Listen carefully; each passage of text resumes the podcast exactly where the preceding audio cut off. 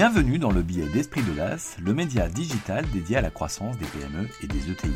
Tout comprendre en quelques minutes sur la stratégie et sur les tactiques d'exécution. Je suis Camille Brodag, directeur général de Momentup, le premier accélérateur privé pour les PME et pour les ETI. Nous les accompagnons dans l'identification et l'exécution de leurs nouveaux relais de croissance par croissance organique, croissance externe et croissance collaborative. L'histoire commence en 1974 dans le Minnesota à la machine à café du géant de la chimie 3M. Spencer Silver parle à son collègue Arthur Fry d'une colle qu'il a inventée quelques années auparavant et qui a la particularité de ne pas trop coller et de facto n'a aucune utilité. En effet, une colle qui ne colle pas, ça sert à rien. Pour autant, à côté de son job chez 3M, Arthur Fry était chef de chœur de l'église presbytérienne de North St. Paul et avait lui un problème ces partitions étaient toujours annotées, raturées, et les signets qu'il y mettait ne tenaient pas. De là est venue l'idée de mettre cette colle qui colle pas trop sur un bout de papier pour résoudre ce problème, et ainsi le post-it était né. Le post-it est considéré comme un exemple de sérendipité, c'est-à-dire d'invention faite de façon inattendue. Nous pouvons donner d'autres exemples de sérendipité, comme le Viagra par exemple, ou four à micro-ondes, mais ce n'est pas le sujet du moment. La sérendipité est souvent favorisée par une culture d'innovation et de créativité stimulée au sein de certaines entreprises. Donc nous allons aujourd'hui traiter de ce sujet, de la mise en place d'une culture d'innovation au sein de votre entreprise. La créativité, substance nécessaire au développement de toute organisation, est à la fois recherchée, mais parallèlement bridée par nombre d'entreprises. Globalement, tout le monde s'accorde à dire que des personnes créatives au sein des équipes sont génératrices de valeur. Dans le même temps, la croyance voudrait attribuer cette compétence à un nombre restreint d'individus. Or, la créativité, c'est 20% d'inné et 80% de méthode. Par méthode, nous entendons à la fois l'utilisation de modes de raisonnement différents, mais également la mise en place de pratiques quotidiennes. La créativité est surtout le fruit de processus d'intelligence collective. Donner la responsabilité de cette tâche à un seul et unique département innovation est donc souvent plus contre-productif qu'il n'y paraît. L'innovation est un processus se devant d'être ouvert dans l'organisation. Moins substantielle que la RD, elle se diffuse au sein des différents services dans un processus de réflexion collaborative influencé par la vision et les valeurs que poursuit l'organisation. La mise en place d'une culture d'innovation est le socle indispensable à la mise en place de toute démarche de management de l'innovation.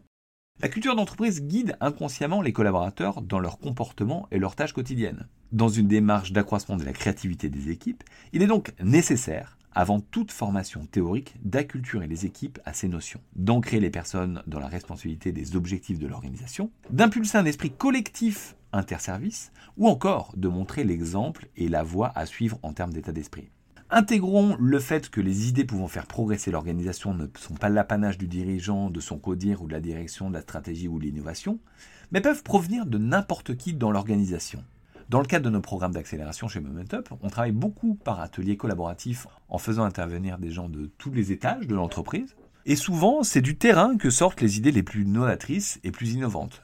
Je me rappelle, récemment, on a fait ce travail pour une entreprise de travaux publics. Et clairement, si on n'avait pas donné le micro aux équipes terrain, on aurait été beaucoup, beaucoup, beaucoup moins performant. Sans s'arrêter à des velléités, il est donc primordial de joindre à ces discours des mécanismes favorisant la participation à ce processus en interne, modification du périmètre des fiches de poste, système de communication ouvert, heures régulières dédiées à l'innovation, etc. 3M, on y revient parce qu'ils sont très forts là-dessus, a instauré la règle des 15%. En effet, ils consacrent 15% du temps des collaborateurs à la créativité et à l'expérimentation. Ils organisent également chaque année des forums internationaux où se réunissent de nombreux collaborateurs pour échanger sur leurs projets et problématiques. Un point fondamental là-dedans, c'est que dans la mise en place d'une culture d'innovation, il est essentiel d'accepter l'échec. Intrinsèquement, l'innovation implique l'échec à un moment du processus. Il est donc fondamental que les équipes se sentent à l'aise avec ce sentiment. On peut citer Elon Musk, le patron de Tesla et de SpaceX, qui dit que dans ces entreprises, l'échec est une option et si les choses n'échouent pas, c'est qu'ils n'innovent pas assez. Dans des entreprises où la culture de l'excellence est prônée à chaque instant, le choc peut être rude. Déconstruire la peur liée à l'échec et ses conséquences est un impératif pour être en mesure d'engager les initiatives à d'autres niveaux. Cette démarche de conduite du changement doit commencer en amont et se poursuivre pendant le temps nécessaire après l'intégration des outils et des pratiques par les acteurs. Le challenge sera gagné lorsque ces derniers se seront appropriés la démarche et deviendront porteurs de cette culture et prescripteurs pour les nouveaux arrivants.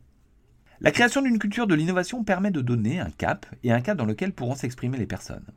Par la suite, l'une des clés pour faire émerger des idées originales recouvrant des potentiels de croissance intéressants sera de continuer à stimuler les équipes grâce à des modes de raisonnement différents de leurs schémas mentaux habituels. En termes d'organisation, les processus de créativité peuvent s'articuler autour de phases individuelles et collectives. L'un n'exclut jamais l'autre. Bien souvent, on cherche à stimuler les individualités dans leur quotidien et à rassembler ces dernières dans des ateliers afin de créer une émulation collective. Pour conclure, la mise en place d'une culture d'innovation au sein de toute entreprise vous permettra de trouver des gisements de croissance souvent mésestimés.